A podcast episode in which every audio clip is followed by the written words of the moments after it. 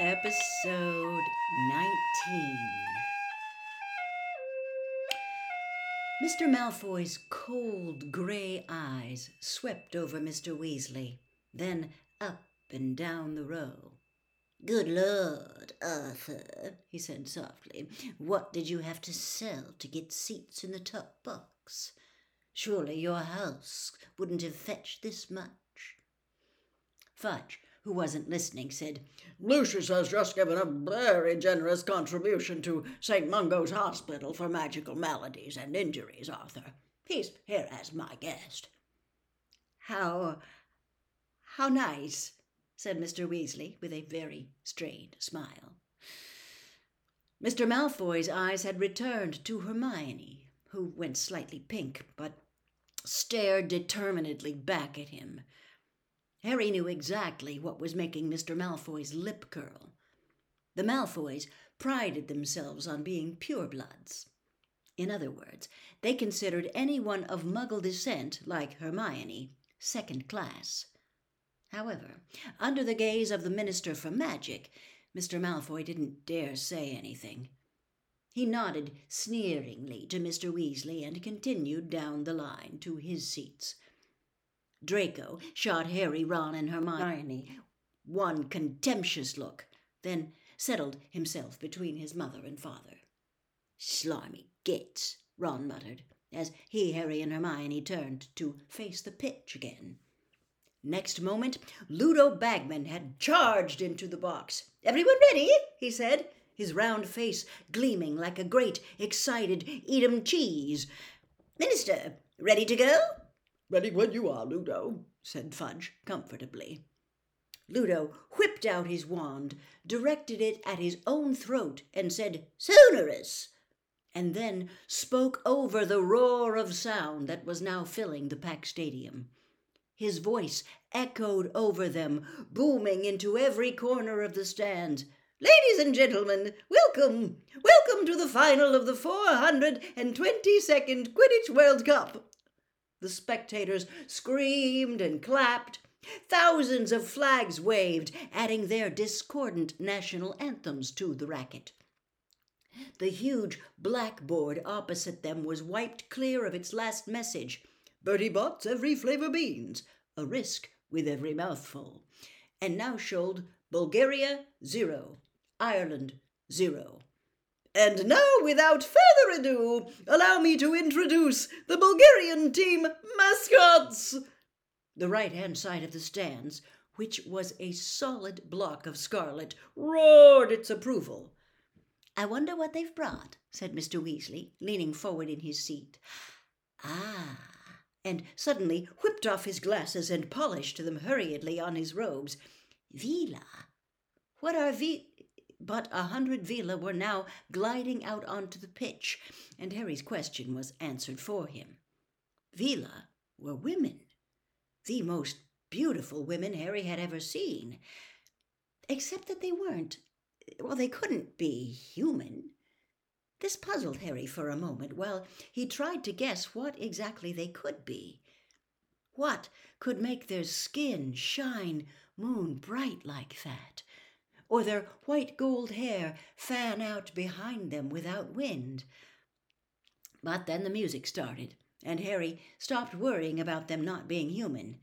In fact, he stopped worrying about anything at all. The veela had started to dance, and Harry's mind had gone completely and blissfully blank. All that mattered in the world was that he kept watching the veela, because if they stopped dancing, terrible things would happen. And as the veela danced faster and faster, wild, half formed thoughts started chasing through Harry's dazed mind. He wanted to do something very impressive, right now. Jumping from the box into the stadium seemed a good idea. But would it be good enough? Harry, what are you doing? said Hermione's voice from a long way off. The music stopped. Harry blinked. He was standing up, and one of his legs was resting on the wall of the box. Next to him, Ron was frozen in an attitude that looked as though he was about to dive from a springboard. Angry yells were filling the stadium. The crowd didn't want the Veela to go. Harry was with them. He would, of course, be supporting Bulgaria. And he wondered vaguely why he had a large green shamrock pinned to his chest. Ron, meanwhile, was absent mindedly shredding the shamrocks on his hat. Mr. Weasley, smiling slightly, leant over to Ron and tugged the hat out of his hands. You'll be wanting that, he said, once Ireland have had their say. Huh? said Ron, staring open mouthed at the Veela, who had now lined up along one side of the pitch. Hermione made a loud tutting noise. She reached up and pulled Harry back into his seat. Honestly, she said. And now, roared Ludo Bagman's voice, kindly put your wands in the air for the Irish national team mascots. Next moment, what seemed to be a great green and gold comet had come zooming into the stadium. It did one circuit of the stadium, then split into two smaller comets, each hurtling toward the goal posts. A rainbow arced suddenly across the pitch, connecting the two balls of light. The crowd oohed and ahed as though at a firework display. Now the rainbow faded and the balls of light reunited and merged. They had formed a great shimmering shamrock which rose up into the sky and began to soar over the stands. Something like golden rain seemed to be falling from it. Excellent! yelled Ron as the shamrock soared over their heads and heavy gold coins rained from it, bouncing off their heads and seats. Squinting up at the shamrock, Harry realized that it was actually composed of thousands of tiny little bearded men with red waistcoats, each carrying a miniature lamp of gold or green. Leprechauns, said Mr. Weasley, over the tumultuous applause of the crowd many of whom were still fighting and rummaging around under their chairs to retrieve the gold. There you go, Ron yelled happily, stuffing a fistful of gold coins into Harry's hand. For the omnioculars. Now you've got to buy me a Christmas present. Ha! The great shamrock dissolved. The leprechauns drifted down onto the pitch on the opposite side from the Veela and settled themselves cross legged to watch the match. And now, ladies and gentlemen, kindly welcome the Bulgarian national Quidditch team. I give you Dimitrov.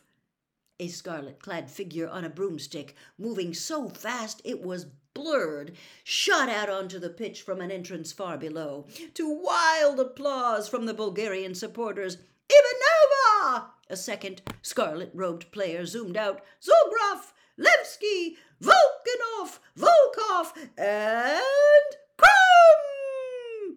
That's him! That's him! Yelled Ron, following Krum with his omnioculars. Harry quickly focused his own. Viktor Krum was thin, dark, and sallow skinned, with a large curved nose and thick black eyebrows. He looked like an overgrown bird of prey. It was hard to believe he was only eighteen. And now please greet the Irish national Quidditch team, yelled Bagman, presenting Connolly, Ryan, Troy, Mullet, Moran, Quigley, and Lynch.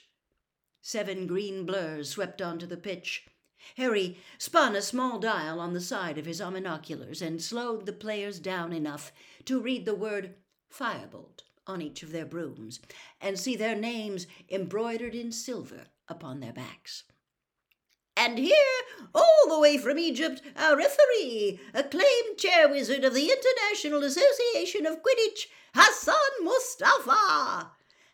A small and skinny wizard, completely bald, with a mustache to rival Uncle Vernon's, wearing robes of pure gold to match the stadium, strode out onto the pitch. A silver whistle was protruding from under the mustache, and he was carrying a large wooden crate under one arm and his broomstick under the other. Harry spun the speed dial on his omnioculars back to normal, watching closely as Mustafa mounted his broomstick and kicked the crate open.